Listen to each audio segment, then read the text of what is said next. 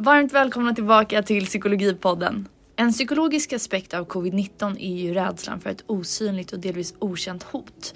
Och därför har det också trillat in en del faktafrågor som kanske inte i första hand direkt rör psyket, men som ändå har sin grund i att det finns en psykologisk reaktion på hela den här situationen. Så jag tänkte att eftersom ovisshet och okunskap ofta ökar risken för överdrivna reaktioner och också den här känslan av kontrollförlust i kombination med att viss information är ganska viktig att känna till, att vi ska svara på de frågor som har kommit in. Dagens datum är den 30 april och det innebär att en del av de svaren som presenteras är giltiga utifrån hur kunskapsläget ser ut idag. Så att det här kan och lär förmodligen komma att ändras med tiden, så ha gärna det i åtanke när du lyssnar. Med det sagt, välkomna tillbaka, nu sätter vi igång. Du var ju med i mitt allra första avsnitt för några år sedan. Jag är ju din avkomma. Ja, du är min dotter alltså. Jag tänker att du bara kort kan få presentera dig så här i första avsnittet. Ja, jag är, förutom att vara din pappa, vilket är det viktigaste för mig, så är jag också läkare. Jag jobbar som professor och överläkare inom rehabiliteringsmedicin. Min bakgrund är att jag är dubbelspecialiserad i just rehabiliteringsmedicin, men också i nervsystemets sjukdomar.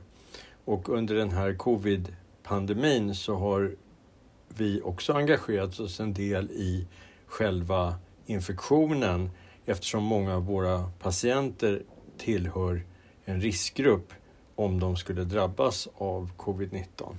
Och vi har ju fått in en del frågor. Jag tänker att vi delar upp dem så att alla får välja själva vilka avsnitt de vill lyssna på. Den första frågan är, vad är en infektion?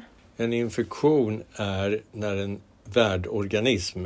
Vi kan för enkelheten skulle säga när en människa, men det kan ju naturligtvis vara ett djur också. En infektion är när en värdorganism angrips eller invaderas av en mikroorganism. En mikroorganism kan vara en bakterie, det kan vara en virus eller en parasit. När en mikroorganism kommer in i en människa så kan det antingen leda till en kolonisation eller en infektion. En kolonisation betyder att mikroorganismen finns där men inte påverkar värdorganismen, inte interagerar med den. Eller som i fallet med många snälla tarmbakterier som vi har allihopa miljarder av, faktiskt gör nytta genom att hjälpa oss med nedbrytningen av ämnen som vi äter för att vi ska få ut den näring som finns där. Men med en infektion är det annorlunda. Då har de här mikroorganismerna en skadligt inflytande. De faktiskt är aggressiva och skadar på olika sätt människan. Och då pratar vi om en infektion. Men det är viktigt att hålla isär vad det är för sorts infektion. Om det är en infektion betingad av ett virus, bakterie eller parasit, och vilken del av människan som angrips. Om det är en luftvägsinfektion, om det är en urinvägsinfektion, en sårinfektion, en tarminfektion och så vidare. Och det är viktigt därför att det som för en patient till doktorn är ju de symptom man har. Och symptomen beror ju på vilken del av kroppen, vilket organsystem som påverkas. Så den första frågan är, vilken del av kroppen påverkas, det vill säga vilka symptom? Och det är klart att får man en tarminfektion så får man inte hosta, och har man en luftvägsinfektion så får man inte diarré. Så att man har en vägledning av vilken sorts symptom man har fått.